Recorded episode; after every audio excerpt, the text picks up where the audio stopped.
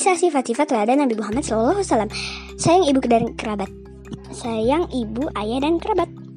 Adik-adik, Nabi Muhammad SAW adalah seorang anak anak anak yatim dari lahir karena sejak masih kecil dalam kandungannya ayah beliau yang bernama Abdullah telah meninggal dunia. Ibu Nabi Muhammad SAW bernama Aminah binti Wahab. Wanita ini membesarkan Nabi Muhammad penuh kasih sayang dan cinta seorang ibu.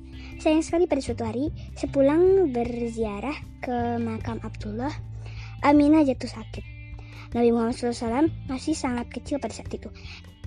Baru enam tahun usianya, tak lama setelah jatuh sakit, Aminah meninggal dunia sejak saat itu.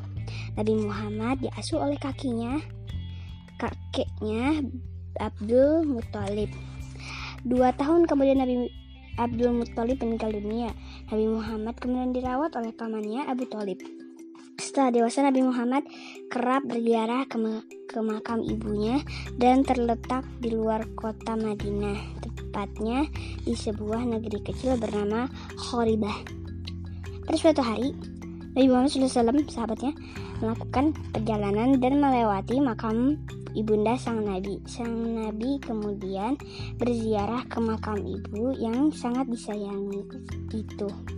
Saat berada di depan makam, air mata Nabi terus mengalir. Sahabat beliau Umar bin Khattab menghampirinya dan berkata, "Wahai Rasulullah, mengapa engkau menangis? Kami semua turut merasakan air mata melihatmu seperti ini." Nabi Muhammad SAW lalu berkata, "Sesungguhnya makam yang berada di hadapanku adalah makam ibuku aku meminta izin kepada Allah Subhanahu wa taala untuk berziarah dan Allah mengizinkannya.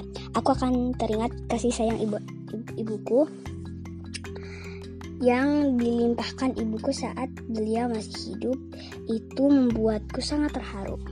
Demikian Nabi Muhammad sangat menghormati dan mencintai ibunya. Dan kesempatan yang lain adalah datang dari seorang laki-laki kepada Nabi Muhammad. Dia bertanya, Wahai Rasulullah, siapakah yang sepantasnya mendapatkan penghormatan yang terbaik dari kita?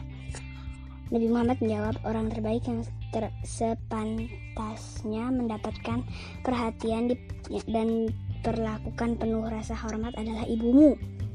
Orang itu mengangguk dan bertanya lagi setelah ibu siapa lagi yang layak dihormati wahai Rasulullah? Ibumu. Orang itu bertanya lagi, lalu siapa yang harus saya hormati setelah itu? Nabi menjawab, ibumu lalu setelah itu barulah ayahmu. Orang itu bertanya lagi, lalu siapa lagi yang harus aku hormati? Setelah itu sanak keluarga terdekatmu, jawab sang Nabi.